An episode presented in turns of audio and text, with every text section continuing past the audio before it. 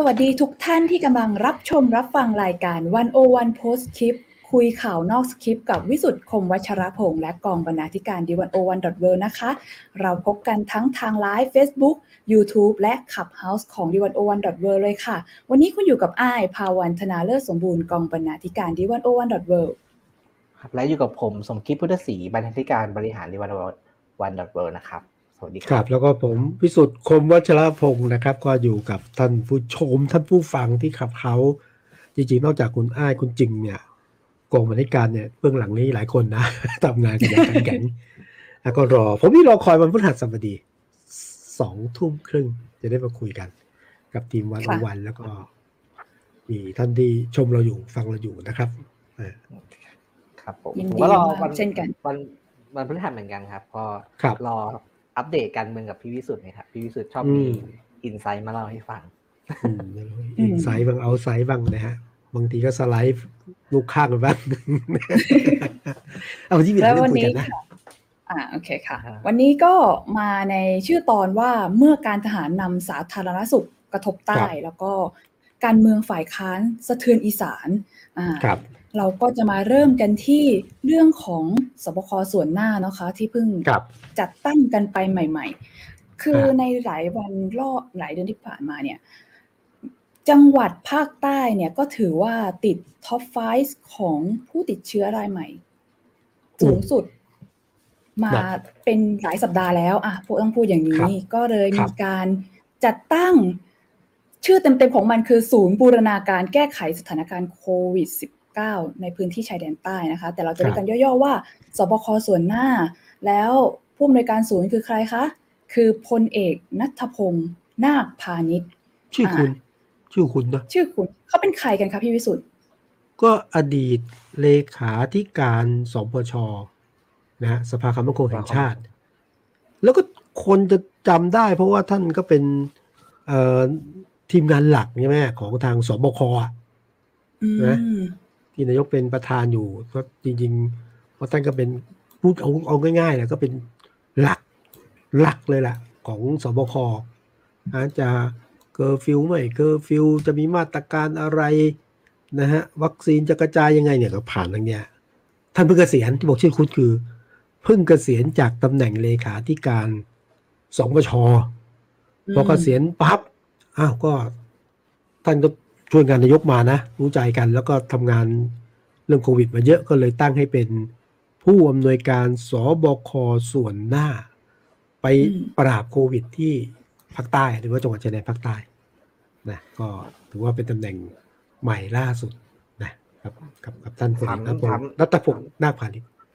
ถามพี่วิสุทธ์เลยครับ คือครับ คือปกติบริหารเอ่อสถานการณ์โควิดโรคระบาดเนี่ยก็เป็น หน้าที่ของผู้ว่าใช่ไหมครับของของของหมอ ก็เป็นงานของพลเรือนเป็นหลักอ่าเกิดอะไรใช่ใช่ขึ้นใช่ควรจะเกิดอะไรที่มาที่ขึ้นไปทำไมรอบนี้ทหารมาคุมแก้โควิด อืม พูดถามงี้ไม่ไว้ใจทหารเหรออ่าถามกลับไม่ไว้ใจทหารหรือไง อืมอ่า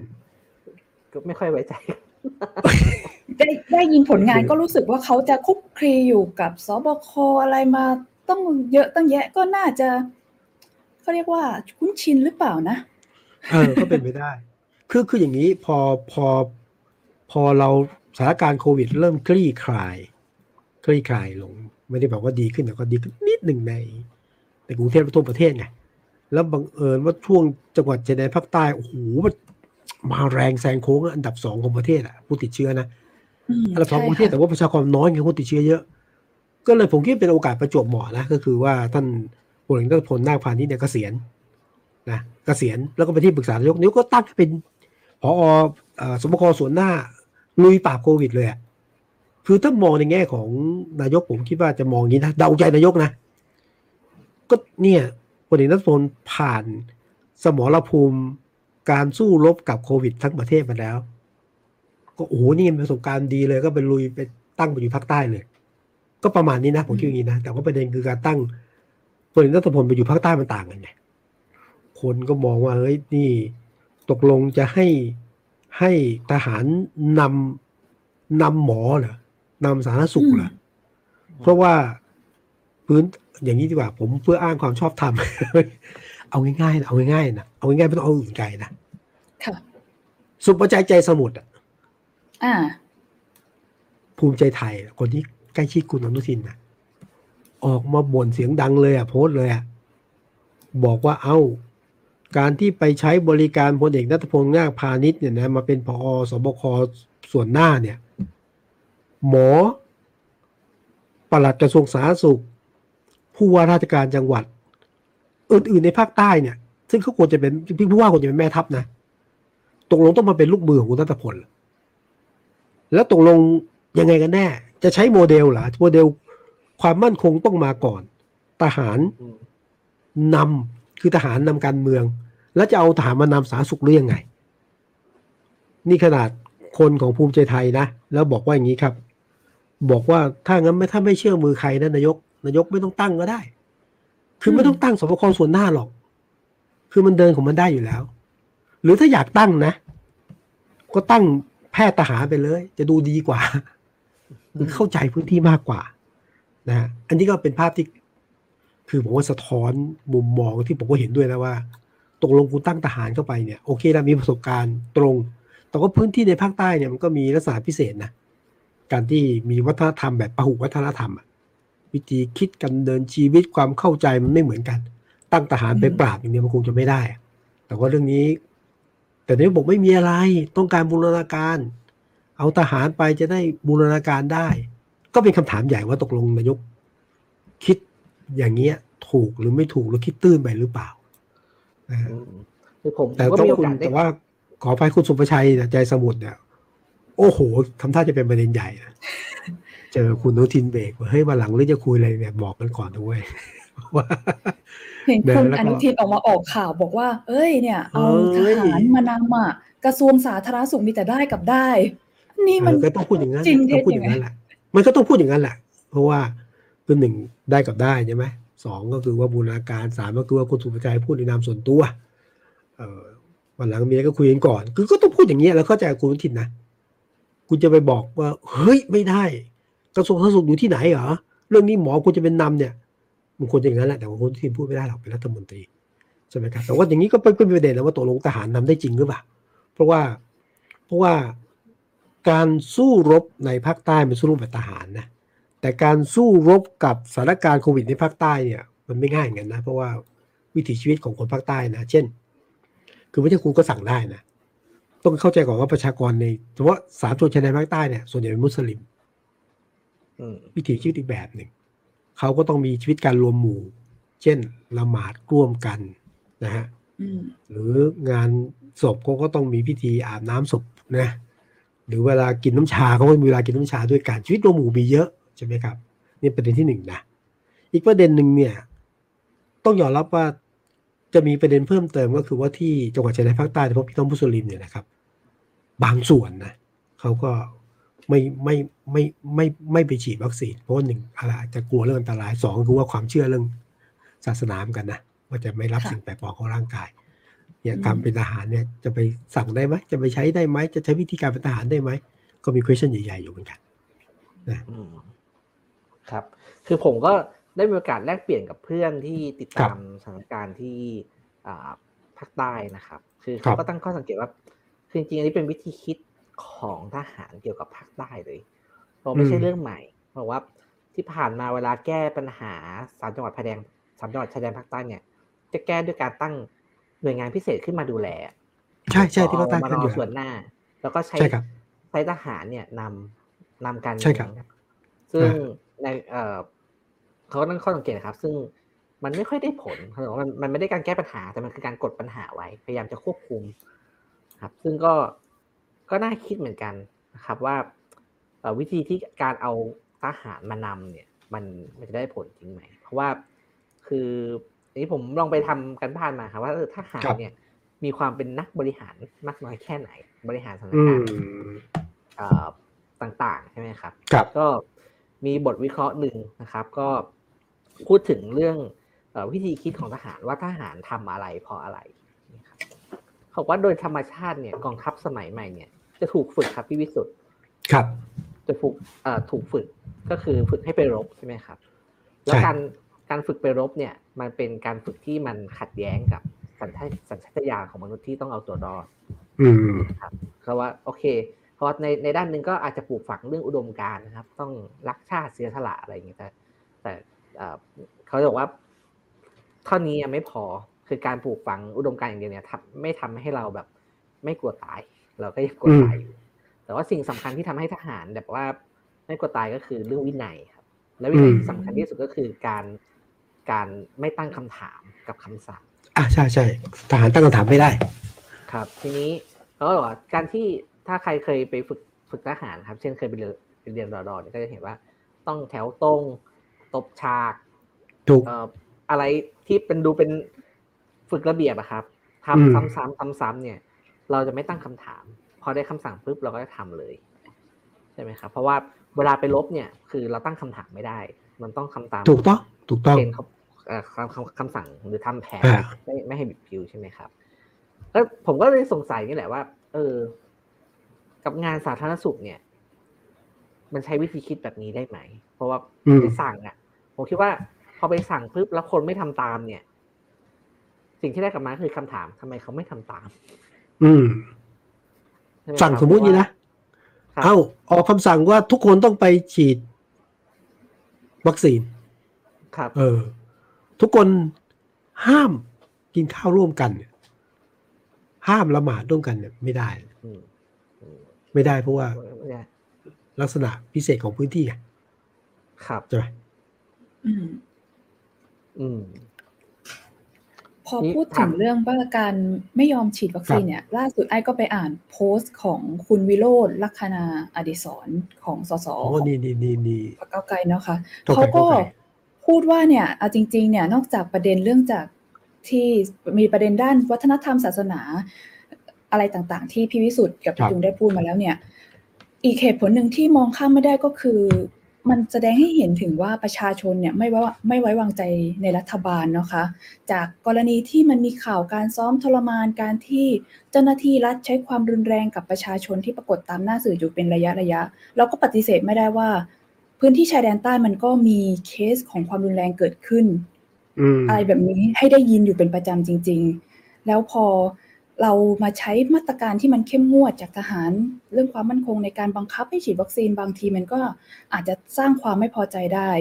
ก็เลยบางทีเนี่ยเราก็สิ่งที่รัฐควรจะมองข้ามไปไม่ได้ก็คือเรื่องของการสื่อสารและสร้างความเข้าใจกับคนในพื้นที่อะค่ะอืมครับอืมเมื่อกี้พี่วิสุทธ์ถามได้ไหมครับว่าอืมไว้ใจทหารหรือเปล่า นะจะถามกลับอะผมผมที่ผมพูดเลย ผมฟังแล้วทั้งสองคนไม่ไว้ใจมันติดติดติดใจตรงไหนอะทั้งไอ้ทั้งทั้งไอ้ทั้งถึงเอาชัดๆติดใจตรงไหนอะก็เออเออไอ้ายก่อนไอ้ายก่อนไอ้ก่อนเลยเหรอคือคือไอ้ไอ้ศึกษามาเยอะจริงดูทุกข้อมูลมาเยอะดีเล่าให้ฟังหน่อยสิแหมเอาเอาตอบในตอบในฐานะส่วนตัวได้เปล่า ถ้าเกิดจะถามได้ว่าทำไมได้ไม่ไว้วางใจอืมอย่างที่พี่จุงว่าค่ะ คือทหารเนี่ย เวลาเขาจะทำอะไรอะ เขาออกคำสั่งไงแต่ว่าอืมเขาเขาไม่อยากให้ตั้งคำถามอะ แต่เผอิญไอ้เราอะ เวลามันสงสัยอะไรเอ้นนั่นเห็นไม่ชอบมาพากลอืมทำไมมันต้องทำอย่างนั้นทำไมต้องทำอย่างนี้ เราก็อยากครับจะได้คำตอบ แต่เขาก็ที่ผ่านมาก็ไม่เคยให้คำตอบที่ชัดเจนแก่เราอะอืมป้าไอ้คิดว่าบางทีการที่ไม่ให้ความชัดเจนหรือน้ำเหตุผลที่มันสมเหตุสมผลว่าอะโอเคทำไมคุณต้องตั้งหน่วยงานนี้ขึ้นมาทำไมคุณต้องสร้างมาตรการที่แปลกจากคนอื่นอะไรอย่างเนี้ย มันก็ทำให้เรารู้สึก คลางแคลงกับการบริหารของเขาอืมได้นะคะ ครับครับนี่มุมหนึ่งแต่จริงๆเห็นว่าไอ้ก็ไปศึกษาเรื่องข้อมูลอยู่ใช่ไหมเรื่องว่าการเก็บข้อมูลงานวิจัยเกี่ยวกับเรื่องโควิดในภาคใต้เนี่ยมอยากฟังเหมือนกันว่าเขาคิดยังไงกัน จริง ๆ เนี่ย ต้องบอกว่าก่อนหน้านี้เนี่ยวันโอวันเคยไป คุยกับคุณรบดอนปัญจอ พันธารักษ์ของศูนย์เฝ้าระวังสถานการณ์ภาคใต้ดีฟของหรืออ่าดีฟซาวอชนะคะ ในช่วงครับที่โควิดเนี่ยเริ่มระบาดในภาคใต้ใหม่ๆครับคือเขาเนี่ยก็บอกว่าสาเหตุที่ภาคใต้มีคนติดเชื้อมากในตอนแรก ๆ เนี่ยเพราะว่าพื้นที่ตรงนั้นมันเป็นพื้นที่ชายแดน และมันครับมีคนข้ามแดนข้ามประเทศกันบ่อย ในช่วงที่ยังไม่มีการคัดกรองอย่างเข้มงวดมันก็มีการแพร่กระจายของเชื้อโรคเนาะ แล้วครับทีนี้เนี่ยพื้นที่ชายแดนภาคใต้เนี่ยมันเป็นพื้นที่ทับซ้อนของสองพรกก็คือเราจะมีเรื่องพรกความมั่นคง แบบเดิมที่ประกาศใช้มาตั้งแต่ตอน 254 2548ครัแล้บวพอมันมีโควิดเนี่ยมันก็มีพรกฉุกเฉินแบบโรคระบาดเข้ามาอีก อะทีนี้มันก็เลยเกิดอาการที่คนในพื้นที่เนี่ยไม่รู้ว่าควรจะให้ความสำคัญกับอะไร ระหว่างการ ระหว่างการรักษาตนเองให้ปลอดภัยจากโรคระบาดหรือว่าการที่ต้องปฏิบัติตามมาตรการความมั่นคงอายกตัวอย่างอืมเช่น ในช่วงโควิดเนี่ยมันก็ยังมีกิจกรรมที่เกี่ยวกับความมั่นคง อย่างเช่น การตรวจค้นตัวชาวบ้าน การปิดล้อมการเข้าบุกอืมการเข้าไปค้นในบ้านอะไรอย่างเนี้ยครับชาวบ้านก็กังวลนะคะ ว่าเจ้าหน้าที่เนี่ยเขาจะเอาเจ้าคงมาติดอะโควิดมาติดกันหรือเปล่า หรือว่าอืมเอ๊ะเราควรจะทิ้งระยะห่างอะไรหน่อยไหมในช่วงอันนี้ก็เป็นปัญหาที่เกิดขึ้นในช่วงแรกอืมๆของ การเกิดโควิดในภาคใต้เหมือนกันค่ะ ครับ อืมก็น่าสนใจเนาะมุมชาวบ้านซึ่งในพื้นที่เนี่ยเมื่อกี้จริงว่าไงจริงคุยกันเรื่องเรื่องทหารผมครับเลยมีมีคำถามเกิดขึ้นมาเลยอยากถามพี่วิสุทธ์พี่วิสุทธ์เคยเห็นนายทหารที่มีความสามารถในการบริหารหรือในการจัดการครับทำไมฉันไม่มีอะ นี่บริบริหารอะไรฮะ ไม่มุมหรือมุมโควิด มุมโควิดเหรอไม่คือในภาพในในภาพรวมครับที่เออเราสวเอ่อสมมติว่าเราเราพูดถึงเอ่อผู้นำใช่ไหมครับแล้วก็นึกคนที่นึกถึงคนที่บริหารเก่งอะไรอย่างเงี้ยครับ คนที่มีความสามารถในการบริหาร คือประเทศไทยเนี่ย เราก็มีนายกที่เป็นทหารหลายคนนะหรือว่าอืมมีคนเอ่อที่เอ่อในทหารที่ดำรงตำแหน่งระดับสูง ครับ อยู่อยู่ไม่น้อยผมก็ส่งผมก็พยายามนึกเนี่ยครับว่า ใครนะมีมีนายทหารคนไหนไหมที่ได้ชื่อว่าเป็นเป็นนักบริหารหรือเป็นมือบริหารแบบชั้นยอดจริงๆถ้าถ้ามองในแง่ของกำลังเชิงเอกชนนะ ก็มีนะ แต่ว่าส่วนใหญ่ก็ถอดเสื้อทหารออกไปทุกเอกชน แต่ว่าแบบทหารมาบริหารบริษัทหรือประเทศเลยเนี่ย คือเก่งไม่เก่งเนี่ย ผมว่า มาตรฐานต่างกันนะแต่ถ้าถามว่าทหารบริหารประเทศแบบเก่งมากมันมือมืออาชีพเลยนะเอาเอาเรื่องการเมืองนะ ผมก็ไม่เห็นนะ แต่ว่าบ้านเราอยู่กับทหารมานานไงอืมทหารมานานเนี่ย เราไม่อาจปฏิเสธทหารได้ แม้ว่าเราอยากจะปฏิเสธ เราไม่อาจจะหลุดพ้นจากวงจรทหารบริหารประเทศได้ แม้ว่าเราอยากจะเห็นอืม แต่ถ้ามองอย่างนี้นะถ้ามองอย่างนี้เนี่ยผมคิดว่า หน้าที่ทหารนี่คือการประคองประสานอำนาจและผลประโยชน์ให้ไปได้ ทหารโดยอาชีพเลยเนี่ย ผมว่ามันบริหารประเทศโดยตรงอะก็คือเป็นนักการเมืองเต็มที่แล้วเป็นนายกเต็มตัวนะแบบหลุดจากทหารเลยไม่ค่อยมีใช่ไหมดูง่ายอย่างพลเอกชาติชายคุยนัชชาติเนี่ย นัชชาตินี่ก็เป็นทหารนะ แต่ว่าลุกไม่ได้ไงเพราะนัชชาตินี่ออกจากทหารแล้วก็ถอดความถอดเสื้อความเป็นทหารมาทำงานการเมืองเก่งเก๋าแล้วก็สามารถดึงทหาร ดึงนักการเมืองดึงต่างๆมาได้ก็ไปแบบหนึ่งพลเอกเกียงศักดิ์จมนันเนี่ย ก็เป็นทหารแบบทหารทหารนะบริหารภายใต้ การใช้อำนาจแบบทหารนะ แต่พอท่านจะลงการเมืองอะนะอะไรนะบราบรันดีแกงเขียวหวาน แล้วก็มีคำว่าอะไรนะ โรคร้อยเอ็ดตามมาเนี่ย คือสังเกตว่าทหารเวลา ไม่ได้ใช้ความเป็นทหารแล้วก็โจรสู่การเมืองเนี่ย ไปไม่ค่อยถึงดวงดาวกันนะพลเอกเกษศักดิ์ก็ไปไม่รอดตอนหลังก็จำเป็นต้องเอ๊ะผมจะไม่ได้ยุบสภาหรือลาออกก่อนอะเพราะรู้ว่าไปต่อไม่ได้ ก็โดนคว่ำแน่ เรื่องราคาน้ำมันนะครับพลเอกอาทิตย์ ไลลักษณ์เอ้ยไม่ใช่อาทิตย์กำลังเอกกำลังเอกนี่ก็ นี่ก็โอ้โหเป็นดาวดวงใหม่นะมาแรงใช่ไหมแต่ว่าที่ก็เป็นอาทิตย์อัสดงอ่าอะไรประมาณเนี้ยนะแต่ว่าทหารที่แบบทหารที่แบบบริหารบ้านเมืองแล้วไปได้แบบ เอาจริง ๆ นะ โชคช่วยด้วย บวกบวกบวก โชคช่วยบวกผมว่าท่านเก่งการเมืองมากในช่วงหลังเนี้ยก็คือเนี่ยเอ่อ บิ๊กตู่อะสุรยุทธ์จุลานนท์เอ้ยไม่ใช่พลเอกสุรยุทธ์อ่าดูสิท่านลืมชื่อนายกไปเดี๋ยวก็ก็ไม่อยู่ประเทศหรอกประยุทธ์เหรอครับประยุทธ์จันทร์โอชาอืมนี่ถือถามว่าว่าเก่งเหรอคะเอาผมว่าเก่ง ไม่เก่งก็เก่งในไหนเก่งในแง่แบบบริหารแล้วทุกคนพอใจ ฟังเสียงส่วนใหญ่ของประเทศ ไม่ใช่ไม่คุณคาดหวังเยอะไปเออผมไม่ผมผมผมรู้สึกว่าบริหารแล้วทุกคนพอใจแล้วผมว่ามันม็อบมาจากไหนวะ มาคือต้องเข้าใจเนี่ยว่า เอาทหารบริวิธีคิดต่างกันอะ ถ้าเราคาดหวังว่าทหารบริหารประเทศ แล้วจะฟังเสียงประชาชน จะฟังเสียงม็อบ ฟังเสียงกลุ่มที่คิดต่างเนี่ย มันเป็นไปไม่ได้หรือยากมาก ใช่ไหมอืมแต่ว่าถ้าบริหารในเชิงแบบว่า เออก็สงบ ใคร เห็นต่างพูดมากก็เดี๋ยวก็จัดการด้วยวิธีการอะไรก็ตามแต่ แต่ก็สามารถประคองอำนาจให้อยู่ได้เนี่ย อันนี้คือลักษณะพิเศษของประเทศไทย ที่เป็นรัฐบาลเป็นทหารอืมแต่ถามว่าเก่งเนี่ยเก่งในมุมไหนล่ะแต่ถ้านี่ถ้าผมถามก็จริงนะผมก็เข้าใจว่าจริงจะบอกว่าบริหารประเทศแล้วไปได้เศรษฐกิจดีฟังเสียงประชาชนอืมนะฮะแล้วก็มีมีความสามารถในการบริหารต่าง ๆ เนี่ย ไม่ไม่เห็นไม่เห็น แต่ว่า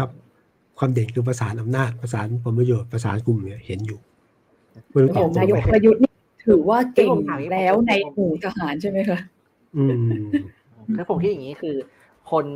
คนที่เอ่อจะบอกให้ดี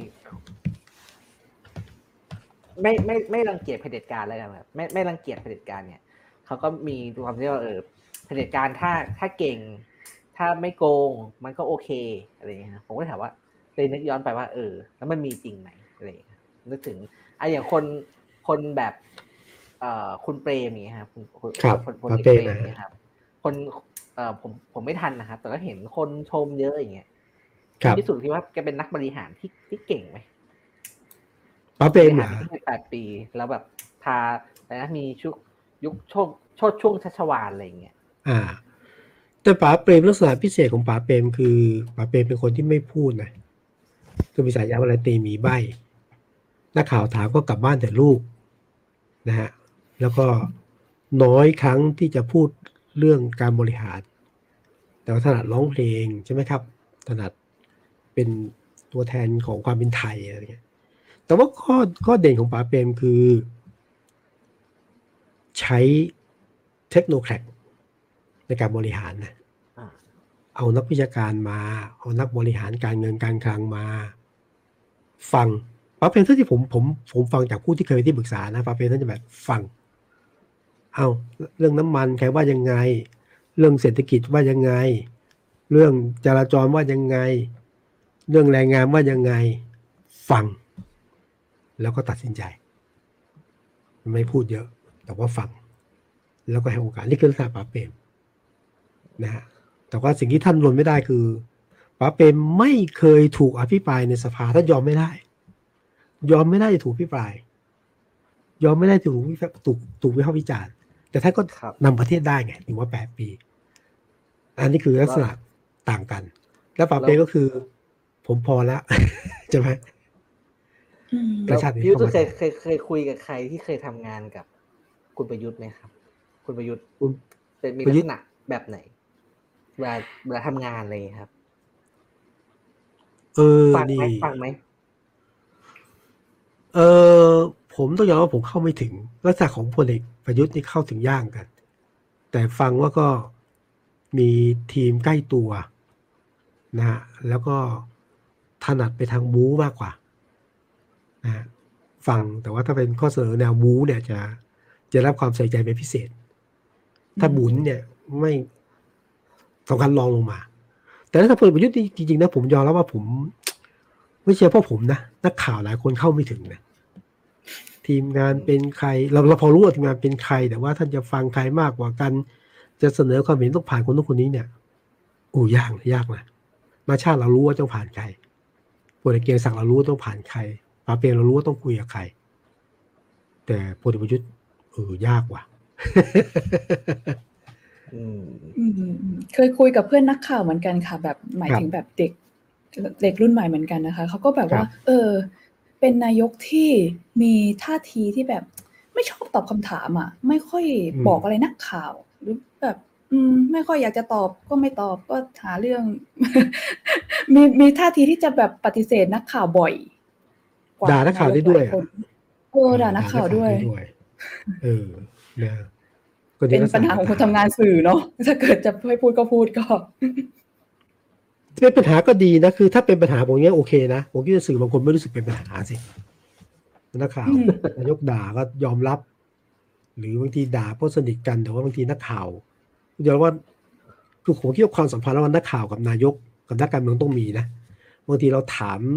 นักการเมือง ถามบิ๊กตู่ถามบิ๊กป้อม ถามใครต่อใครเนี่ย เราถามในนามของตัวแทนประชาชนนะอืมไม่ใช่ถามในนามของวิสุทธ์ของอ้ายของจริงไม่ใช่ แต่บางทีมันแยกไม่ออกไงนายกอืมดุก็ยอม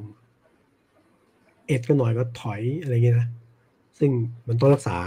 ความห่างตรงนี้เหมือนกันว่า เราเป็นผู้มีอาชีพในการตั้งคำถามแทนประชาชน นายกจะโกรธเราจะเกลียดเราจะด่าเราไม่เป็นไรแต่ว่า เราก็ขอทำหน้าที่นี้ต่อไป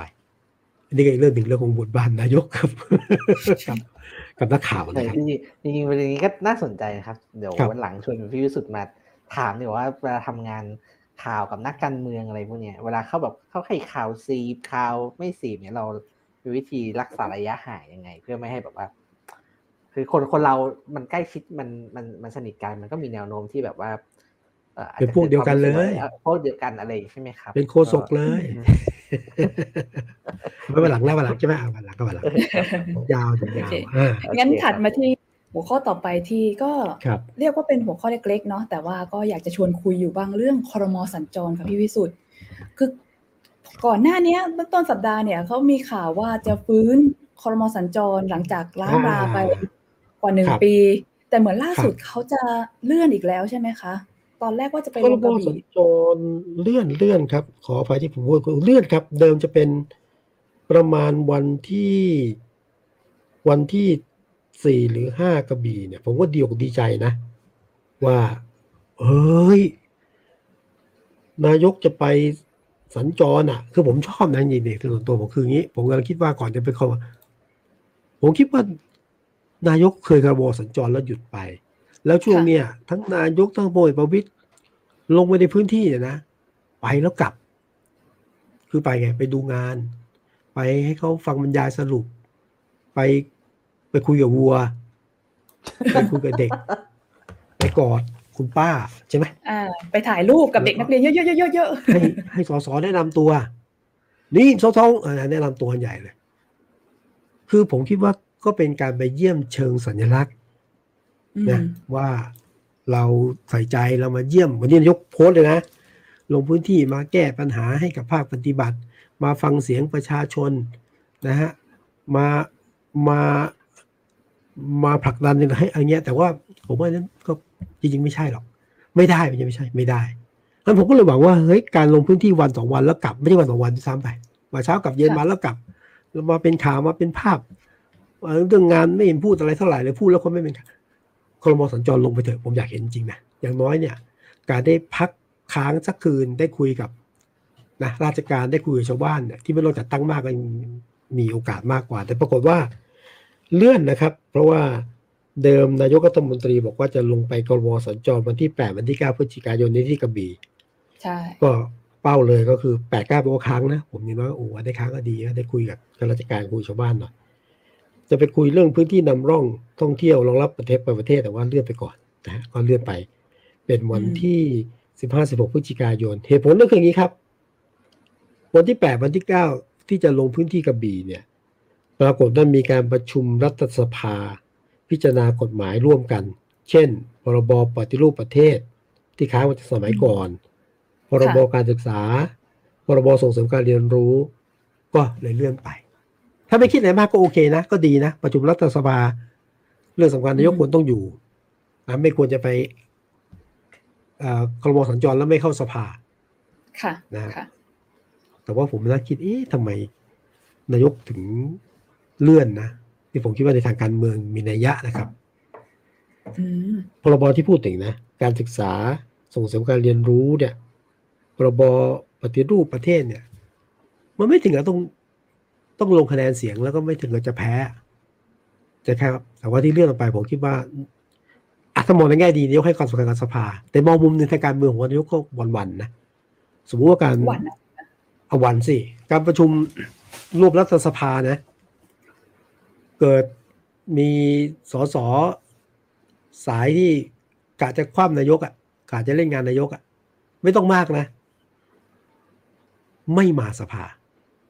โดยอ้างเหตุว่าอ้าต้องไปต้อนรับนายก หรือว่าอ้าวต้องส่งคนไปคุยกับพื้นที่ตามนโยบายที่นายกมอบหมายนะ แล้วไม่มาเนี่ยบ่วนกันนะ หรือเอาแค่นี้พอฮะสสที่กะจะเล่นงานนายกเนี่ยพักพักพักพักหรือว่าพักที่นายก เป็นตัวแทนเนี่ยนะมาแล้ว มาสภากินกาแฟไม่เข้า เดินนี่เห็นเนี่ยไม่เข้าอะ ประธานชวนกดออดก็ไม่เข้าเนี่ย จะเกิดอะไรขึ้น หรือมาก็ได้นั่งในสภาก็ได้แต่ไม่โหวตอะยังไม่ต้องไม่ต้องพูดถึงโหวตสวนนะเรื่องภาคการเมืองนายกก็เสียดิตอนนี้ก็คือ ไว้วางใจนักการเมืองเดียวเพราะพักพักที่พักร่วมรัฐบาลเนี่ย ไม่ต้องไม่ต้องพักกับพักพลังประชารัฐเนี่ยไว้ใจได้ที่ไหนนั่นผมว่านายกเลื่อนการข้อมอสัญจรก็เพราะจริงๆก็ต้อง นาทีนี้ขามันลอยๆ ไม่ค่อยมั่นใจ ก็เลื่อนออกไปอืม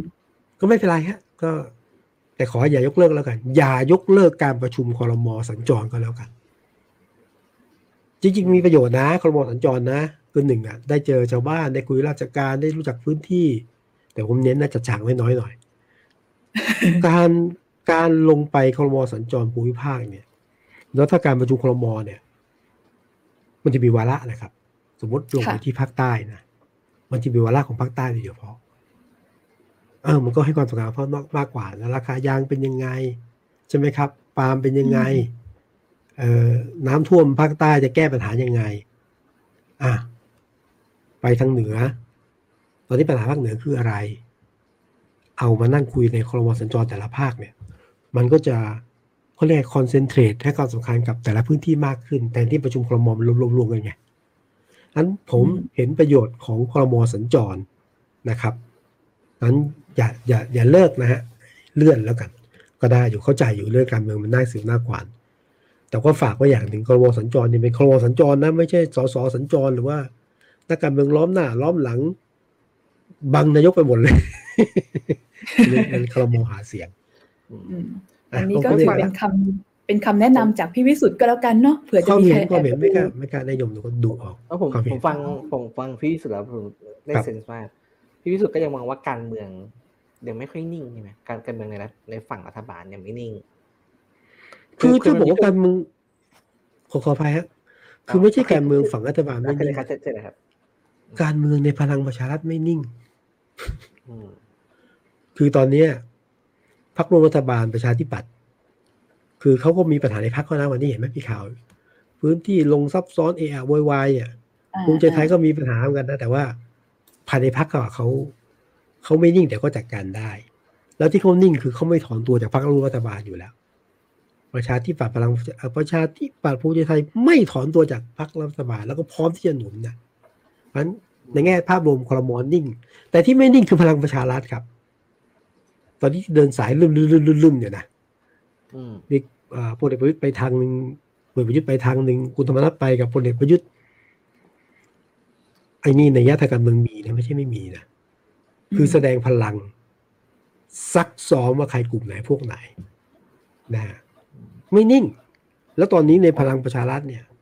อย่าคิดว่าเป็นเอกภาพนะคนที่ยึดพักและมีอำนาจจริงๆ ในพลังประชารัฐเนี่ย คือพลเอกธรรมนัฐเอ้ยคือพันแหมชอบชอบเรียกพันเอกพลอยู่เรื่อยเลย คนนี้เอ่อพันใช่ไหมคุณธรรมนัฐอะร้อยอ่าเอาไอ้พันธรรมเอนักฐร้อยร้อยเอกร้อยเอกครับ เป็นร้อยเอกเออมีอำนาจจริง ภายใต้การหนุนของบิ๊กป้อม แล้วบิ๊กป้อมประกาศว่าจะเสนอชื่อพลเอกประยุทธ์เป็นแคนดิเดตนายกอะธรรมนัฐเขาจะเอาอะเขาไม่โกรธอะกูไปปลดเขาอะอืมใช่ไหมคือเนี่ยปัญหาหลักของ พรรครัฐบาลคือพลังประชารัฐครับ ที่เป็นเป็นเสี้ยนตำเหมือนกับเม็ดทรายในรองเท้าอะค่ะเออค่ะแล้วผมผมก็เห็นแบบเป็นข่าวใหญ่โตกันมาแบบ ช่วงสักสามสี่อาทิตย์ก่อนใช่ไหมครับแล้วครับดูซาซาลงก็นึกว่าเออก็คงเคลียร์กันลงตัวแล้ว ไม่ซาหรอก คือมันต้องเบ็ดเสร็จอะ ทีนี้ผมว่าพี่น้องอะ คุยกันได้ลียร์กันลงระดับหนึ่ง แต่ว่าพี่ก็ต้องดูแล องค์คาพยพที่อยู่รอบตัวใช่ไหมอ่าแล้วเอาง่ายๆนะ ถ้าเกิดคุยกันรู้เรื่องจริง ๆ นะ แล้วก็ฟังกันเข้าใจนะก็เอาสิคุณธรรมนัฐ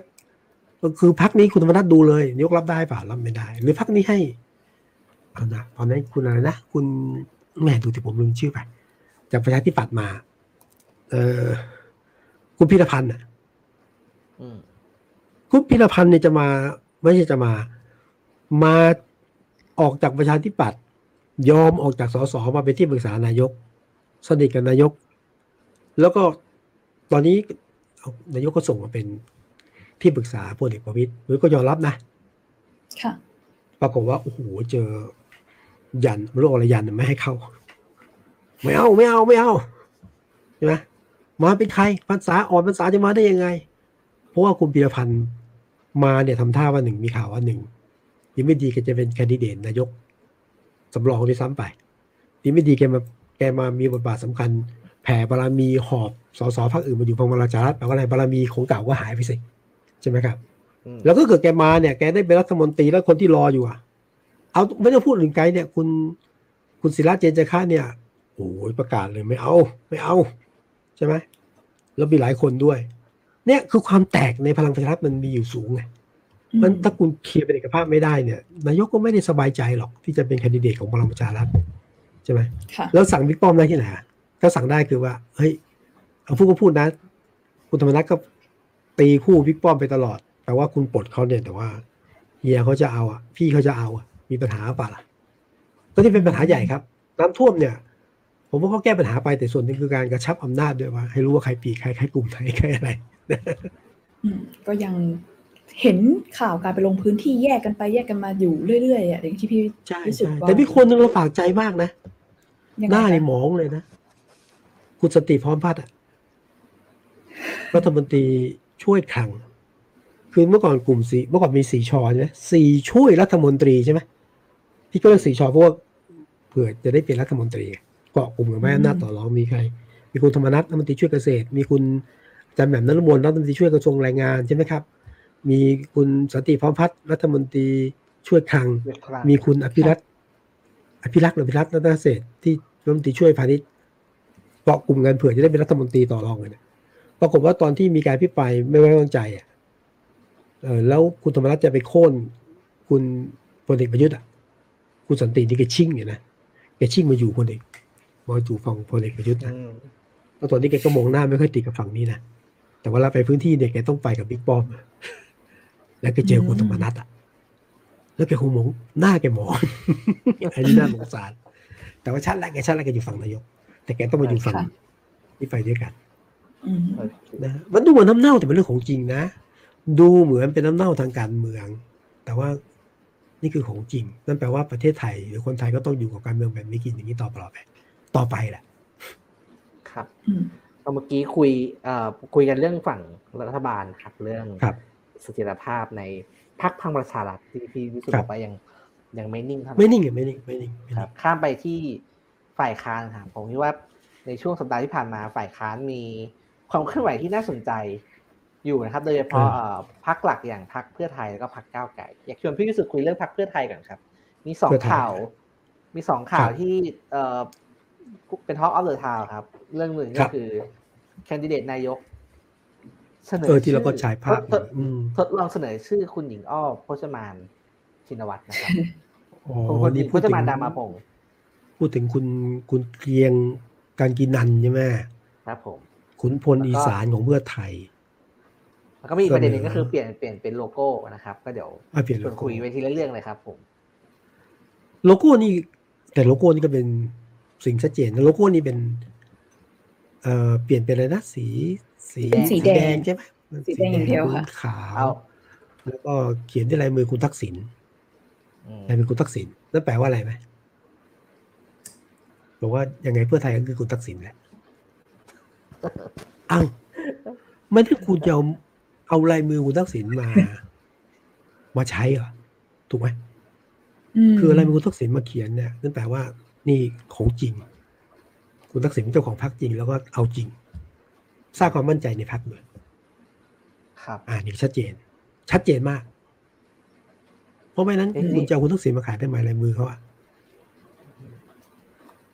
น่าสนใจอืมเหมือนกันนะคะ กับการที่เอาลายมือคุณทักษิณก็แล้วเรื่องสีเรื่องสีนี่พี่พี่วิสุทธ์มองไงครับเขาเปลี่ยนเป็นใช้สีแดงเป็นหลักสีถ้าฟังจากมีเอาฟังจากคุณภูมิธรรมอะมาอธิบายว่าทำไมต้องเปลี่ยนสี คุณภูมิธรรมบอกอ๋อสีเดิมเนี่ย มีคนอดีตพรรคเพื่อไทยเขาเขาไปพูดง่ายๆเขาก๊อปปี้ไปใช้อะ ให้คนเข้าใจผิดว่าเป็นเพื่อไทยอันนี้นี่ไม่ต้องพูดถึงคนนึกออกได้อะนี่นี่พี่วันแกอธิบาย แต่ว่าครับทำไมต้องเป็นสีแดงแล้วก็มีคนบอกว่าไม่มีสีน้ำเงินเหรอใช่ไหมไม่มีค่ะมีแต่สีแดงล้วนนะครับเออคำอธิบายแปลกคำอธิบายมันแปลกนะครับ เรามีคนมาขโมยไปใช้ แต่เราในฐานะที่เป็น original เนี่ย หลบไปใช้สีอื่นเพราะเขาขโมยไปใช้ทำไม เราต้องยืนยืนในสีก็ที่อธิบายเชิงการเมืองอะอธิบายเชิงการเมืองจริงๆไม่ใช่หรอกก็อาจจะเป็นเหตุผลหนึ่งเท่านั้นเองเหตุผลหนึ่งครับผมทำไมต้องเป็นสีแดงโฆษกพรรคเพื่อไทยเขาออกมาบอกเหมือนกันนะคะว่าเขาอันนี้ว่าอันนี้ว่าเป็นคำอธิบายที่เขาแบบออกสื่อเนาะเขาบอกครับว่าสีแดงเนี่ยเพื่อให้เกิดความเข้มแข็ง แล้วก็ตอกย้ำว่ารัฐเนี่ยพักขอโทษทีค่ะพักเพื่อไทยเนี่ยมีสีเดียวไม่มีสีอื่นเจือปนอ่า ส่วนสีแดงเข้มเนี่ยมันก็เป็นสีที่แบบทรงพลัง แล้วก็กระตือรือร้นกับความเป็นประชาธิปไตยเขาว่าอย่างนั้นเป็นสีเหมือนแบบเสริมพลังให้กับคนที่อยู่ในพักด้วยอืมครับ ถ้ามองตื้นๆนะก็คือพรรคเพื่อไทยก็ยังต้องอาศัยความเป็นคนเสื้อแดงอยู่อืมแล้วก็เติบโตจากความเป็นคนเสื้อแดงนะคุณยิ่งรักษณ์เป็นนายกได้เพราะเสื้อแดงนะคุณทักษิณนี่เป็นเป็นนายกที่ มีมวลชนคนเสื้อแดงนะใช่ไหมครับ สร้างมวลชนคนเสื้อแดงเลยแหละขึ้นมาในยุคคุณทักษิณคุณยิ่งรักษณ์ยังใส่เสื้อแดงเลยแล้วก็ตอนที่คุณยิ่งรักษณ์เป็นนายกรัฐมนตรีเนี่ยบรรดาที่ปรึกษาบรรดาเอ่อผู้ช่วยรัฐมนตรีบรรดานี่ก็มาจากคนเสื้อแดงหมดเลยนะแล้วตอนนี้เนี่ยยิงช่วงที่ผ่านมาผมคิดว่าตอนนี้เนี่ย หลายพื้นที่ต้องยอมรับว่าคนเสื้อแดงก็ยังเกาะกันแน่นนะนี่ว่าจจะค่ะเป็นส่วนหนึ่งก็คือว่านี่คือเสื้อพักของคนเสื้อแดง สองในเชิงสัญลักษณ์เนี่ยเขาก็ใช้สีแดงเป็นเชิงสัญลักษณ์ของของความเป็นประชาธิปไตยเนี่ยเขาก็ใช้กันอืมนะฮะแต่ว่าเนื้อสิ่งอื่นใดที่ผมบอกประเด็นหลักก็คือว่า ลายมือคุณทักษิณนี่คือตัวจริงครับ เพื่อไทยของคุณทักษิณดูแลเต็มที่เดินหน้าเต็มที่แลนด์สไลด์แล้วคุณทักษิณยังพูดเลยในในคลิปอะไอคนที่รับตังค์แล้วมันกลับมามันต้องกลับมาอะไรอย่างนี้นะอืมทีนี้ผมว่าประเด็นหลักก็คือ อยู่อยู่คุณเกียงกันกินันที่ไปถามคุณทักษิณใช่ไหมในครับงานเลี้ยงวันเกิดคุณเกียงกันกินัน บ้านใครรู้ไหมบ้านอ่าเสียเพลงครับ เสียเพ่คุงณพงษ์เสียพเพ่งงศักดิ์แล้วก็พงษ์เสีไพยเพ่งศาบลอกว่า ที่ร้านอาหารจริงไม่ใช่บ้านเสียเพ่งอะไรนะแล้วก็ไปถามคุณทักษิณว่าตกลง เออคือ ก็คือว่าทำไมไม่เอาหญิงอ้อเป็นผู้เป็น เป็นอะไรหัวหน้าพรรคเลยอะ ครับผมคุณทักษิณก็บอกว่าก็อ๋อคุณคุณหญิงท่านไม่ถนัดหรอกเนาะไม่ถนัดเรื่องการเมืองไม่ถนัดเรื่องขึ้นเวทีเอ่อไฮด์ปาร์กแต่ว่าถ้าเป็นประธานที่ประชุที่ประชุมมาถนัดอย่างเงี้ยนะก็พูดว่าปฏิเสธไกลๆแล้วก็บอกว่า แต่ยังไงก็ตามแต่เนี่ย เลือกตั้งต่อไปต้องชนะแบบแลนด์สไลด์ไม่แลนสไลด์ไม่ได้เพราะไม่แลนสไลด์ฝั่งนู้นเป็นรัฐบาล แต่ถ้าเราแลนสไลด์ชนะเป็นเสด็จขาดเนี่ยทางนู้นไม่กล้าตั้งรัฐบาลหรอก ก็เป็นเรื่องสิ คนก็บอกว่าเอ้ามีคุณทักษิณแทรกแซงหรือเปล่าใช่ไหมก็เด้นข้อหาเลยนะแทรกแซงครอบงำพรรคเพื่อไทยหรือเปล่าอืมครับ ทีนี้ซึ่งถามพี่วิสุทธ์ครับว่า ครับทำไมอยู่ดีๆทำไมเขาคิดยังไงเขาโยนชื่อคุณคุณหญิงพจมานมาเพราะคือเพราะเราต้องพอเราได้ว่าว่าว่าว่าว่าคุณทักษิณเนี่ยคงคงคงปฏิเสธหรือว่า พอเดาได้อยู่ว่าคุณหญิงคงไม่ลงมาเล่นการเมืองเองแต่ว่า การโยนชื่อออกมาแล้วหลุดมาเป็นข่าวเนี่ยมันมีนัยยะอะไรถ้าไม่คิดอะไรมากเลยนะครับในยามที่เขาโยนชื่อมันมีใครบ้างอะคุยคุณเศรษฐาทวีสิน มีคุณทวีสอดส่อง อันนี้เป็นพวกแกนนำนะครับมีคุณสมชายวงศ์สวัสดิ์มีคุณเพียวพันธ์ดามาพงศ์มี ลูกลูกลูกเขยอะ ลูกเขยนัตพงศ์นะคุณนากรคุณนากรวงศ์เนี่ยนะคือชื่อมันเยอะไปถ้าไม่มองอะไรบ้างนะ ถ้าเป็นคุณหญิงพจมานเนี่ย จบ จบคือคนก็รู้ว่านี่ ของจริงใช่ไหมของจริง จริงๆก็คือของจริงแหละ มันก็จบไงแล้วถ้าคุณหญิงยอมรับเนี่ยไม่ต้องพูดอะไรมากอะก็ก็ชัดเจนว่าคุณหญิงนำแล้วก็บรรดา คนที่ออกไปอยู่ต้องอยู่แน่ เพราะว่าคุณหญิงเป็นทั้งหมดใช่ไหมแต่เขาเข้าใจ ถ้าเขาถ้าก็ไม่ค่อยคิดอะไรมากนะ แต่ว่าปรากฏว่า ผมให้ดูงี้แล้วกัน ในพรรคเพื่อไทยเนี่ย ตอนนี้ก็ไม่เชิงเป็นเอกภาพ แต่พรรคเพื่อไทยต้องเป็นของตระกูลจิตรวัตรเท่านั้นนะเท่านั้น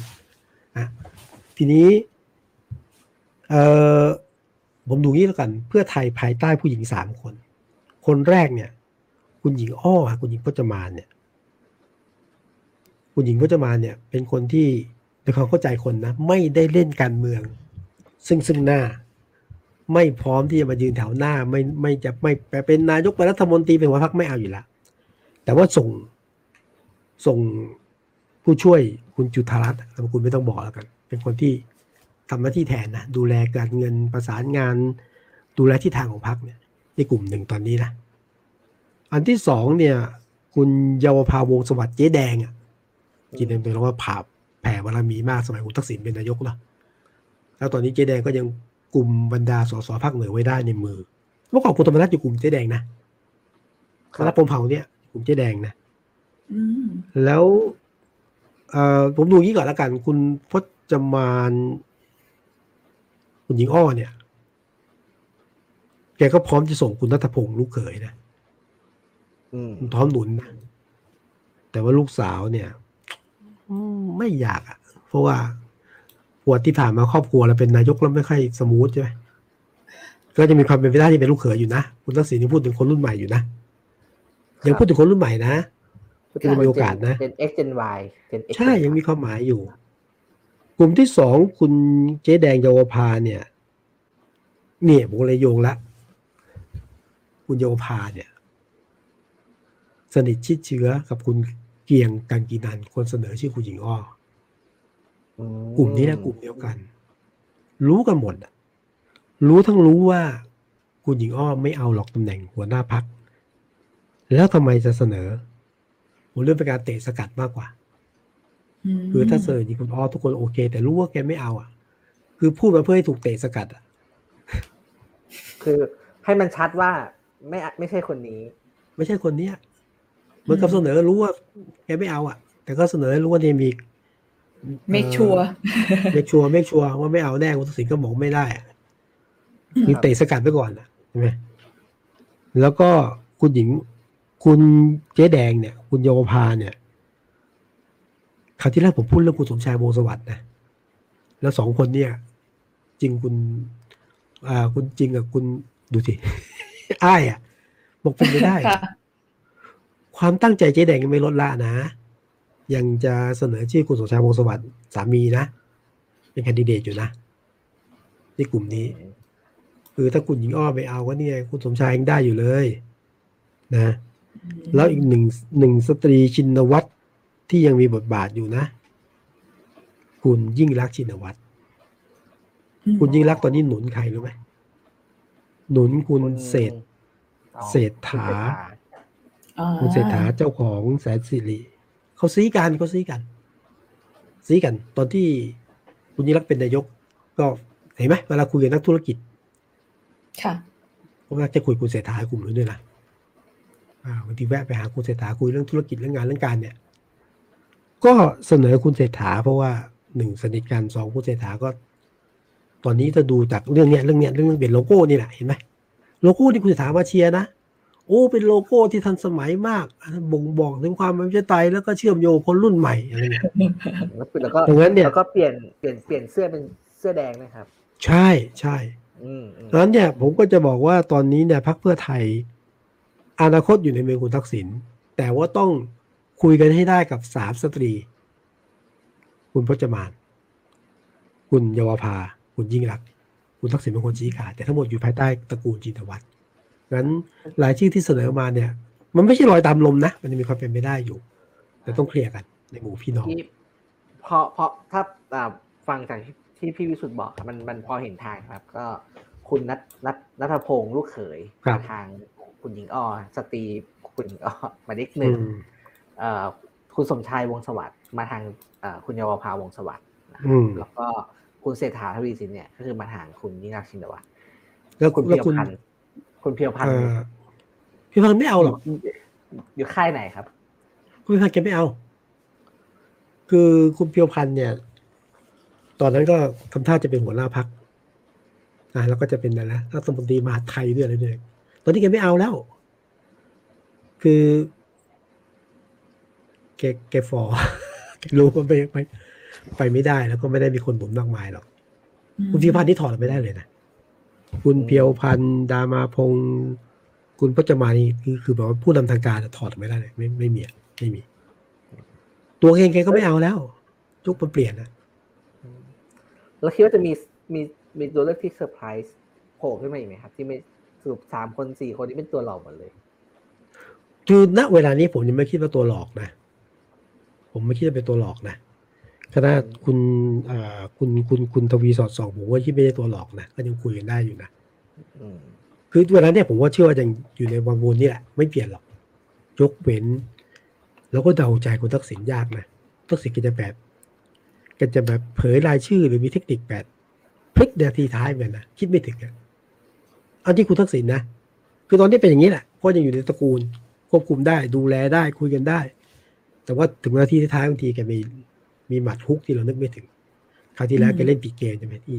พักอะไรพักนึงแล้วถูกยุบไปอะนี่ก็ถือว่าเป็นหมัดเด็ดไทยรักษาชาติครับมันมันในคุณทักษิณเอาเป็นว่าต้องดูแต่ว่าผมยืนยันว่าตอนนี้เป็นอย่างนี้อยู่ แต่ว่านะก็ครับก็ประมาณเนี้ยครับ ก็ก็ต้องที่สุดรอดูก็ไม่พ้นตระกูลต้องรอดูครัไม่บพ้นตระกูลก็เดี๋ยววันที่ยี่ยี่สิบแปดตุลาคมนี้นะครับ ก็พรรคเพื่อไทยก็จะจัดประชุมใหญ่สามัญประจำปีจัดที่ขอนแก่น ใช่ใช่ก็คนก็ยังรอติดตามข่าวอยู่ว่าจะมีเซอร์ไพรส์หรือว่าจะมีเอ่อข่าวเพิ่มเติมไหม ว่าใครจะเป็นหัวหน้าพรรคแล้วก็ใครจะเป็นแคนดิเดตนายกก็ต้องไม่มีตากันต่อไม่มีปไม่ต้องไม่ไม่ไม่มีไม่มีไม่มีครับ ถ้าคิดว่าไม่มียี่แปดใครตุลาไม่เห็นไม่เห็นครับไม่ไม่ไม่มีครับอืมคือยี่สิบแปดเนี่ยเป็นการประชุมพักอาจจะปรับโครงสร้างเล็กน้อยอะไรเงี้ยมีชื่อคนกรรมการที่ร้อยแต่ว่า ยังไม่ใช่หัวหน้าพักตัวจริงและไม่ใช่แคนดิเดตตัวจริง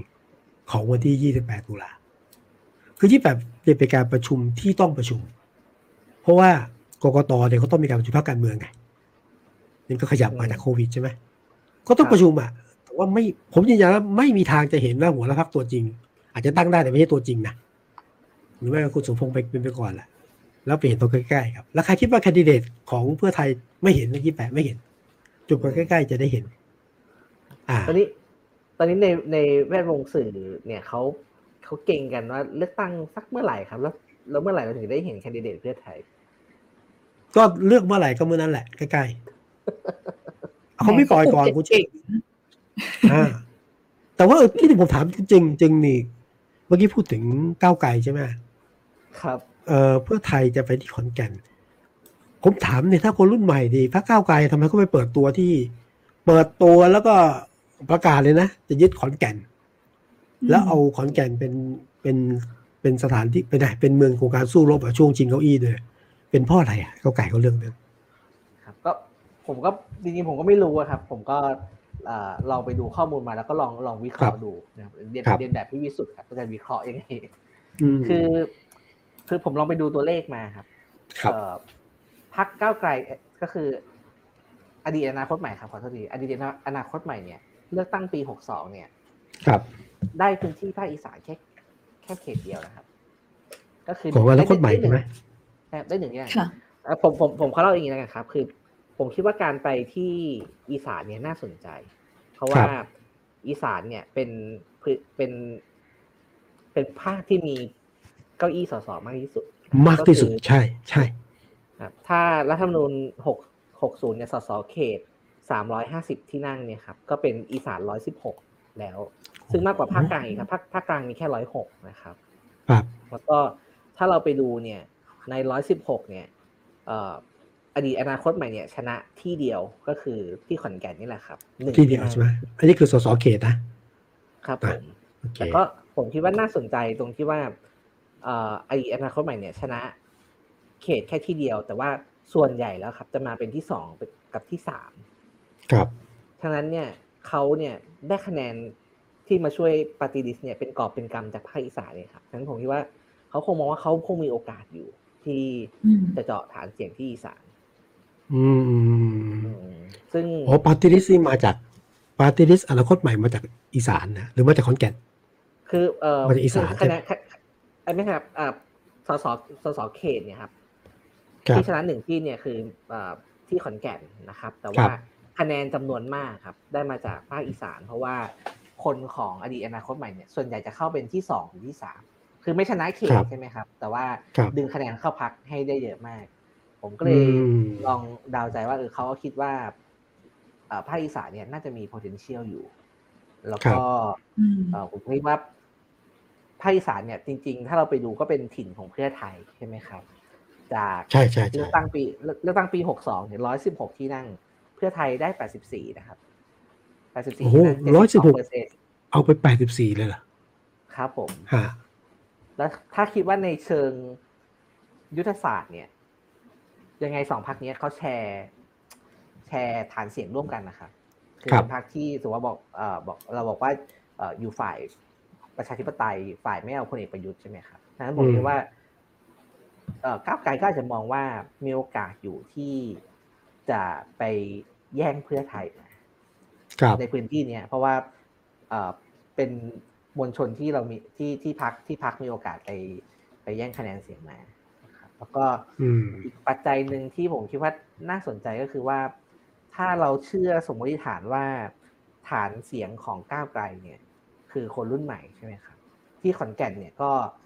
เป็นเมืองมหาลัยก็มีมหาลัยมามีอืมมหาลัยมหาวิทยาลัยขอนแก่นนะครับจึงเป็นครับมหา เป็นมหาวิทยาลัยใหญ่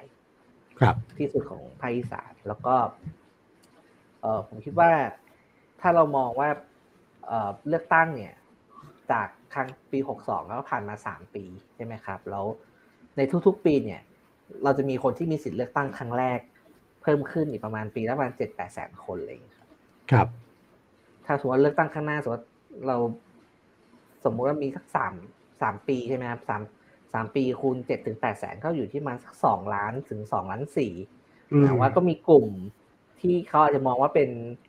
อันนี้คือทั่วประเทศนะครับ ที่ครับเอ่อที่ทำให้เขาแบบว่าเข้าไปแข่งได้ เข้าไปแย่งกับเพื่อไทยได้อะไรอย่างเงี้ยครับผมก็เลยคิดว่าเอออืมการที่เขาเลือกไปปักธงที่อีสานแล้วก็ไปปักธงที่ขอนแก่นเนี่ย ก็น่าสนใจนะครับแล้วก็เอ่อก็เป็นพักที่ขยับเร็วนะครับ ประกาศตัวครับ ประกาศคุณพิธาอย่างเป็นทางการ ว่านี่คือแคนดิเดตนายกของพรรคแล้วก็น่าจะส่งคนเดียวด้วยอืมอือืมก็ในแง่ผมอืมผมก็ก็ก็ลองดูมาก็คิดว่า เออ move move นี้น่าสนใจแล้วก็ เอ่อนั่นแหละครับ ว่าโดยเฉพาะการเข้าไปแข่งกับเพื่อไทย เนี่ยเอ่อปกติเนี่ยเพราะเพื่อไทยแข่งกับก้าวไกลเนี่ยครับ คนที่ชนะคือพลังประชารัฐนะเดี๋ยวนะ เพื่อไทยแข่งกับก้าวไกลมันเป็นไงตะตะตะอยู่แล้วเลยไกลคล้าย ๆ อย่างนั้นนะครับเพราะว่าเอ่อตัดคะแนนกันเองใช่ไหมคครัรับเพื่อไทยกับอ๋อก้าวไกลตัดคะแนนกันเอง มาเป็นที่สองที่สามแล้วพลังครับประชารัฐเนี่ยก็ชนะคือเป็นอย่างนี้หลายเขตเลยนะครับ ถ้าเราไปดูคะแนนเสียงครับก็แต่ผมคิดว่าโดยธรรมชาติสองพันนี้ก็ต้องแข่งกันนะเพราะเขาอยู่เพราะใช่ถ้าไม่ใช่แข่งกันใช่ก็ ถ้าไม่แข่งกันก็มาอยู่พรรคเดียวกัน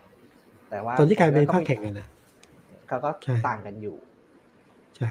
แต่แต่ฟังจากจริงแปลว่าอย่างนี้แปลว่า แปลว่าก้าวไกลหวังว่าจะได้คะแนนปาร์ตี้ลิสต์จากทางขอนแก่น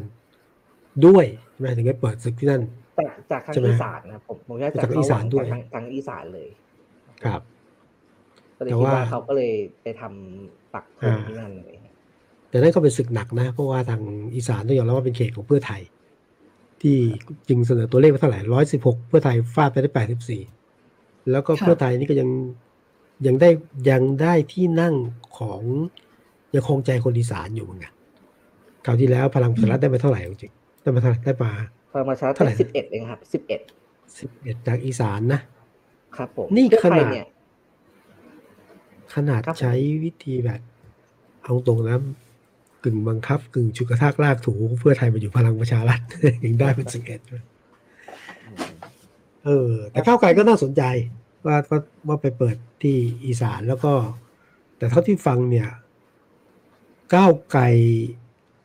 เขาเล็งที่กรุงเทพเป็นหลักด้วย รอบหน้านะรอบก็เฟียถึงเนี้ยนะเพราะก้าวไกลต้องยอมรับเข้ามาจากกระแสนะเขาก็เล็งกรุงเทพเป็นหลักเพราะกรุงเทพในกระแสมันยังเขาคิดว่ายังได้อยู่ประชาธิปัตย์ ยังน่าจะดรอปอยู่ในกรุงเทพมหานคร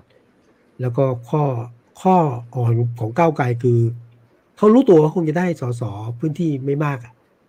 แล้วก็เจาะอืมกรุงเทพใช่ไหมเจาะอีสานบางส่วน แล้วก็หวังว่าจะได้จาก party list นะจากการก้าวไกลอืมแต่ผมว่าเขาก็คงทิ้งกรุงเทพไม่ได้ครับ เพราะครั้งที่แล้วเป็นพื้นที่ที่เขาได้คะแนนมากที่สุดอืมเอ่อทั้งทั้งไอตัวสส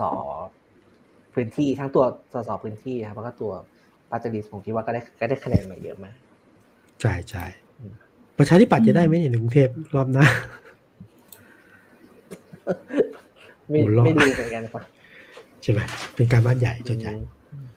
มีคำถามอยากถามพี่จงนิดนึงเหมือนกันค่ะครับคือ รอบก่อนเนี่ยพักอนาคตใหม่จะมาแรงด้วยตัวของคุณธนาธรเนาะแต่พอมารอบนี้เป็นพักเก้าวไกลแคนดิเดตก็จะเป็นคุณพิธา ในสายตาของคนรุ่นอ้ายเนี่ยเท่าที่แบบเห็นเห็นผ่านกันมา คือกระแสเนี่ยมันไม่ค่อยต่างกันมากหมายถึงในความนิยมในตัวบุคคลนะคะ มันจะมองไม่ไม่ได้มองว่าคุณพิธาแตกต่างจากคุณธนาธรมาก แต่ไม่รู้ว่าอย่างในวงสังคมที่พี่จุงไปเจอมาเนี่ยสองคนนี้มันยังแตกต่างกันอยู่ไหมในการชูของเขาเป็นตัวแคนดิเดตนายกหรืออะไรอย่างนี้ คุณพิธาสู้ธนาธรได้ไหมต้องพูดอย่างนี้ดีกว่า กระแสน่ะนะคือคง คงคงตอบยากว่าสู้สู้คงคงไม่ได้ตอบว่าสู้ได้หรือสู้ไม่ได้ครับ แต่ว่าถ้าพูดถึงกระแสเนี่ยต่างกันครับคิดว่าส่วนตัวคิดว่าต่างกันเยอะอืมคิดว่าคือ คุณคุณธนาธรเนี่ย คือเป็นฟิกเกอร์ระดับประเทศแหละหมายความว่าแบบครับไปที่ไหนเนี่ย คนคนส่วนใหญ่จะรู้จักอืมแต่ว่าคุณพิธาเนี่ยยังยังไม่แน่ใจว่าอาจจะอาจจะแบบไม่ ไม่แน่ใจว่าไปเดินปุ๊บเออคนจะคนจะรู้ไหมว่าคนนี้คือคุณพิธาอะไรอย่างเงี้ยครับแต่ว่าไม่ได้หมายไม่ได้หมายความว่าแบบสู้ไม่ได้หรืออะไรอย่างเงี้ยครับผมคิดว่าอ่าคือคุณค่ะคุณคุณธนาธรอยู่ในกระแสการเมืองที่มันที่มันร้อนแรงแล้วมันแหลมคมกว่าอืมอืมในช่วงอืมที่ผ่านมา เอ๊ะถ้าถ้ามองว่าพิธาพิธาคือ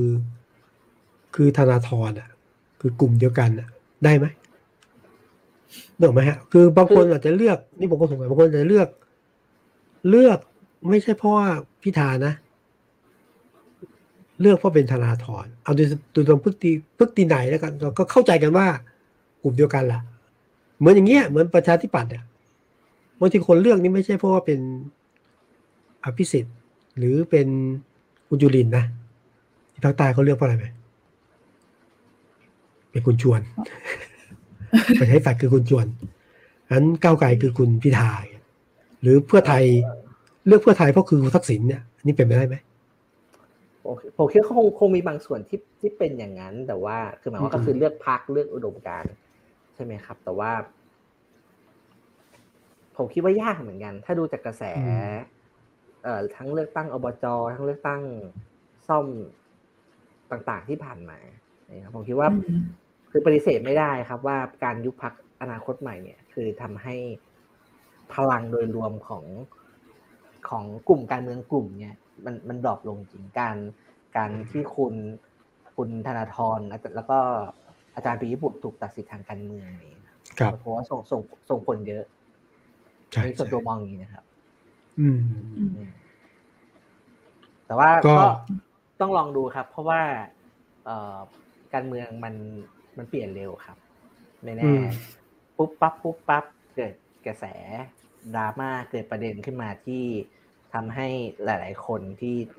ที่อยู่ก้าวไกลตรงนี้ได้ได้แสดงวิสัยทัศน์ได้แสดงจุดยืนเนี่ย ผมว่ามันก็ก็เปลี่ยนเร็ว คือถ้าจำครับถ้าจำกันได้เนี่ยครับเอ่อเลือกตั้งคราวที่แล้วปีหกสองใช่ไหมครับ คือเหมือนกับคล้าย ๆ ว่ากกกกตไปเลื่อนวันเลือกตั้งไปเดือนหนึ่งอะ แล้วในช่วงระหว่างเดือนเดือนนั้นอะ มันเกิดกระแสใช่ไหมเกิดกระแสแบบฟ้ารักพ่อ เกิดกระแสที่แบบว่าอืมอยู่ดีกระแสแบบพรรคอนาคตใหม่ก็มาภายในเดือน ภายในเดือนใช่เดียวใช่แล้วก็สร้างปใช่รากใช่ฏการณ์ก็เป็นไปได้ก็การเมืองก็เป็นแบบนี้นะครับ แต่แต่ว่าถ้าไม่มองเรื่องไม่มองเรื่องกระแสไม่เรื่องเรื่องอุบัติเหตุทางการเมืองไม่เรื่องเรื่องอะไรที่มันมาแทรกนะผมว่าก้าวไกลจะจะเกิดได้เมื่อสร้างตัวตนที่ชัดเจนนะใช่ไหมฮะ คือพิธาเป็นยังไงก็ตามแต่แต่ว่า แนวทางของก้าวไกลต้องชัดเจนอะคือตอนนี้ก็ชัดเจนนะคือ คือจุดขายเขาชัดอะมันต้องขายอย่ต้องขายความเป็นก้าวไกลคราวที่แล้วจะขายความเป็นธนาธรบวกกระแสที่มันมาแรงไงรอบนี้มันต้องขายตัวตน แล้วผมว่าคนจะเลือกก้าวไกลเพราะว่าเขาเขาเขาเขากล้าปฏิเสธสิ่งเก่าเสนอสิ่งใหม่อย่างเงี้ยนะซึ่งต้องทำตรงนี้ให้ชัดเจนขึ้นถึงจะได้อยู่ได้ เพราะว่าอืมในพื้นที่เขาเขาเขาคงเลือกได้ไม่เยอะอะเอาตรงอะก็เป็นเรื่องอย่างเนี้ยนะแล้วก็อยากจะแชร์กับอ้ายอย่างนี้นะครับ คือไม่ใช่เฉพาะแค่พักอดีตอนาคตใหม่ที่เปลี่ยนมาเป็นก้าวไกลนะครับ คือทุกครั้งที่พักการเมืองโดนยุบเนี่ยเอ่อความสูญเสียที่เกิดขึ้นกับกับระบบการเมืองทั้งระบบก็คือ เราสูญเสียบุคลากรที่เอ่อที่เก่งอะครับเราถ้าเราจำได้สมัยไทยไทยรักไทยที่ถูกยุบทีหนึ่งใช่ไหมครับแถวหนึ่งนี่แบบไปไปหมดเลยพอยุบพลังประชาชนปุ๊บแถวสองก็ไปอีกเหลือเป็นแถวสามที่มาที่แบบว่าก็เอ่อคนถ้าถ้าพูดตรงๆคือชื่อชั้นเนี่ยก็อาจจะสู้สมัยที่เป็นไทยรักไทยตอนต้นไม่ได้อะไรอย่างเงี้ยครับเพราะว่าการยุบมันจะมาพร้อมกับเรื่องตัดสิทธิ์ทางการเมืองอะไรอย่างนี้เนาะคะใช่ครับก็อย่างถือว่าอย่างอนาคตใหม่ก็ไม่ใช่แค่คุณธนาธรหรือว่าอาจารย์ปิยบุตรใช่ไหมครับก็มีเอ่อ มีครูจุ้ยใช่ไหมครับ ที่โดนตัดสิทธิ์คุณเอ่อไกลกล้องอะไรอย่างเงี้ยครับก็ค่ะคนกลุ่มเหล่านี้ก็เป็นเอ่อก่อนที่จะเล่นการเมืองก็เป็นก็ถือว่าเป็นกลุ่มคนที่มีเอ่อความรู้ความสามารถเฉพาะด้านในเรื่องที่ตัวเองทำนี่ครับพอถูกตัดสิทธิทางการเมืองไปก็เอ่อเป็นความสูญเสียของการเมืองทั้งระบบอะครับ ที่จะได้ใช้ความสามารถของคนกลุ่มเหล่านี้ อืมอันนี้อันนี้ผมผมมองคล้ายๆอย่างนี้ฮะแล้วถ้าจะพูดต่อก็คือว่าถ้างั้นผม ผมคิดว่าแบบการยุบพักการเมืองเนี่ยมันมันมันเสียหายมากนะครับ กับการเมืองทั้งระบบเลยแล้ว การที่พักการเมืองไม่เข้มแข็งเนี่ยก็ยิ่งทำให้การเมืองเนี่ยแบบยิ่งยิ่งแย่แล้วก็ยิ่งเละไปใหญ่ก็อืมแต่มันเป็นกติกาไงกติกาทางการเมืองที่ถูกเขียนมา อย่างนี้ เพื่ออย่างนี้ใช่ไหมนี่เป็นที่มาของการต้อง พยายามจะปรับเปลี่ยนกติกาทางการเมืองด้วยอืมนะอันนี้เป็นภารกิจใหญ่ของทั้งหมดนะ เพราะว่าแค่จะแก้รัฐธรรมนูญก็ยังยากเลยอ่าแก้ได้เฉพาะเรื่องเลยนะพื้นที่เลือกตั้งจำนวนสสสวอย่างอื่นมันแก้ไม่ได้นั้นถ้ากติกาไม่เปลี่ยนก็เป็นอย่างนี้แหละ แต่ว่าผมคิดว่าเป็นภารกิจของทุกฝ่ายต้องต้องพยายามแก้กติกาให้ได้ ไม่วันนี้ก็วันหน้าไม่งั้นก็จะเป็นเดิมๆแล้วครับอืมไม่พอไม่พอใจกันก็จะยุ่งกันง่าย พลังประชารัฐเองก็ติดหลุม ติดหลุมที่ตัวเองขุดขึ้นมาครับหลายเรื่องใช่ไหมครับ คือสร้างกฎกติกาขึ้นมาเพื่อแต่ส่วนเล่นงานคู่แข่งเนี้ยครับถ้าถ้าถ้าถ้าถ้าพูดถ้าพูดกันแบบแบบไม่ระวังเท่าไหร่ใช่ไหมครับ ถึงถึงเวลามาเอาตัวเองมาเจออยู่ในสารเดียวกันก็ติดติดนู่นติดนี่ติดนั่นไปหมด ไม่งั้นเขาก็คงไม่คิดอยากจะได้บัตรสองใบใช่ไหมครับอืม แต่แต่เขาแค่กลับมาได้การบัตรติสดองใบการติดแบบ การติดแบบมีอำนาจกับกับการติดไม่มีอำนาจไม่เหมือนกันนะเนี่ยการติดแบบเป็นรัฐบาลกับการติดในฐานะเป็นฝ่ายค้านไม่เหมือนกันอืมอ่าจะครับ แต่ก็นั่นแหละครับก็ไม่มีใครได้ประโยชน์อะไรครับอืมเออมองว่าไม่เป็นประโยชน์ก็ได้ แต่มองว่าเป็นประโยชน์เนี่ยผมว่าได้นะผมมองในแง่ประชาชนนะ ครับ ก็คือให้รู้ว่านี่แหละ มันบทพิสูจน์แล้วครับว่า ใครมีอำนาจก็พยายามเขียนกติกาเพื่อที่จะรองรับอำนาจตัวเอง ให้ตัวเองได้เปรียบนะใครที่เสียอำนาจ ก็อาจจะต้องสูญเสียมากยิ่งขึ้นด้วยกติกาดังนั้นเรื่องเหล่านี้เนี่ย แค่มองดูแล้วเป็นกองเชียร์ไม่ได้ แค่มองดูแล้วเป็นกองเชียร์เฉยๆไม่ได้ อาจจะต้องมีการแสดงออก อาจจะต้องมีการแสดงทางพลังมีอะไรก็ตามแต่ให้เกิดการเปลี่ยนแปลงนะในแง่ของประชาชนแบบมีความหวังนะวันนี้ไม่ได้อืมพรุ่งครับนี้ก็ต้องได้ แต่ถ้าวันนี้ไม่ได้แล้วท้อไปนอนต่อก็ไม่ได้ครับอืมนี่ครับพี่วิสิตปิดรายการให้เราเหรอครับ วันนี้เอาละปิดจบอย่างสวยงามเลย วันนี้ครับก็อยู่กับพี่วิสุทธ์พี่จุงแล้วก็คุณผู้ฟังคุณผู้ชมครับมาเป็นเวลาชั่วโมงกว่าก็ ถือเป็นพอเวลาพอสมควรนะคะ สนุกมากเลยสำหรับวันนี้ ก็ขอบคุณทุกๆท่านที่ติดตามจนถึงจนจบรายการนะคะ แล้วก็อยากจะชวนคุณผู้ฟังเนี่ยติดตามรายการวันโอวันโพสคลิปคุยข่าวนอกสคริปต์กับวิสุทธ์คมคมวัชรพงษ์และกองบรรณาธิการดีวันโอวันดอทเวสัปดาห์หน้าด้วยทุกวันพฤหัสสองทุ่มครึ่งทางครับทุกช่องทางของดีวันโอวันดอทเวแต่ว่าวันนี้เราสามคนอาจจะต้องขอก่อนลาก่อนก่อนลาถามได้ไหมก่อนลาถามหน่อยได้ไหมยังไงคะนะครับ ผมอยากฟังเรื่องฟอรัมทะลุแก๊สอะเมื่อไหร่นะอ่าอ่าได้เลยค่ะ ครับเอ่อยี่สิบหกวันที่ยี่สิบหกวันอังคารที่ยี่สิบหกตุลาคมนะครับฮะก็คืออาทิตย์อาทิตย์หน้าครับ เวลาบ่ายโมงครึ่งถึงสี่โมงครึ่งนะครับ ก็โอ้บ่ายโมงเหรอไม่ใช่กลางคืนใช่ไหมบ่ายโมงถึงสี่โมงบ่ายใช่ไหมบ่ายโมงครึ่งถึงสี่โมงครึ่งครับอะเดี๋ยวผมต้องเคลียร์คิวหน่อยนะวัน ความคืคอวามน่าอย่าสนใจของของงานนี้ขอขออนุญาตใช่ขายของนะครับ ก็คือว่าเออเอ่อเป็นการเอ่อพูดเรื่องทะลุแก๊สเอ่อแบบวิชาการนะครับ เป็นผมครับคิดว่าเป็นงานชิ้นแรก ๆ ก็คือ อาจารย์กนกรัตน์เลิศชูสกุลคณะจากจุฬารัฐศาสตร์จุฬาเนี่ยครับ คืออ่าเอ่ออาจารย์กับผู้ช่วยผู้ช่วยวิจัยเนี่ยลงพื้นที่ไปเก็บข้อมูลนะครับใช่คุยคุยกับม็อบเอ่อคุยกับคนที่เข้าไปร่วมม็อบนะครับ ว่าครับเขาเป็นใคร นะครับแล้วมีความคิดความฝันทางการเมืองยังไงทำไมถึงเลือกใช้วิธีประทามกับเจ้าหน้าที่ล่ะอืมอืมครับ แล้วก็เขาเคยเป็นคนที่เอ่อเคยร่วมขบวนการทางการเมืองมาก่อนหรือเปล่าอะไรอย่างเงี้ยครับจะเป็นครับเป็นบทวิเคราะห์ที่เอ่อผมมีโอกาสได้อ่านบางส่วนของของรายงานแล้วผมคิดว่ามีเป็นบทวิเคราะห์ที่ให้มุคมรับมองที่ที่ที่ใหม่นะครับ แล้วก็ทำให้เราเข้าใจเอ่อการเมืองไทยและทำให้ทำให้เราเข้าใจม็อบเนี่ย แล้วก็การเมืองไทยในภาพรวมเนี่ยอย่างอย่าง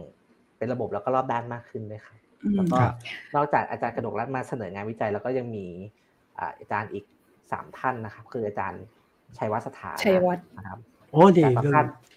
สันติวิธีจากประภาเป็สนตกแต่งนะครับอ๋ออาจารย์ประภาสปิ่นตกแต่งจากจุฬาแล้วก็อาจารย์บุญเลิศวิเศษปรีชาก็จะมาครับมาเอ่อให้ความเห็นนะครับ อาจารย์ทั้งสามท่านก็จะมีโอกาสได้อ่านงานของอาจารย์กนกรัฐมาก่อน แล้วก็คงมาได้แลกเปลี่ยนกัน ครับผมครับค่ะ ก็ติดตามได้วันอังคารหน้า วันอังคารหน้า 26 ตุลาคมมาร์กวันไว้เลยค่ะ บ่ายโมงครึ่งอืมถึง4โมคงรับครึ่งทางครับช่องทางของ d w o 1 w o r l d ทุกแพลตฟอร์มเลย แล้วก็เราก็จะไปไลฟ์บนเพจของรัฐศาสตร์ เสวนาภาควิชาการปกครองคณะรัฐศาสตร์ของจุฬาด้วยค่ะ ก็อยากจะให้รอติดตามกันนะคะนะอืมมองมองให้ทะลุนะฮะยิ่งกว่าทะลุแก๊สดูว่าเป็นยังไง นะไปฟังกัน แล้วผู้ทันได้อย่าลืมเรานะมาดูด้วยกันนะครับได้ครับดูย้อนหลังก็ได้ขอบพระคุณท่านผู้ชมทุกท่านท่านผู้ฟังเลยทั้งกับเขาแล้วก็สองคนทีมงานวันโอวันเดี๋ยวน่าเจอกัได้นครับขอบพระคุณสวัสดีครับสวัสดีค่ะสวัสดีครับสวัสดีครับสวัสดีครับ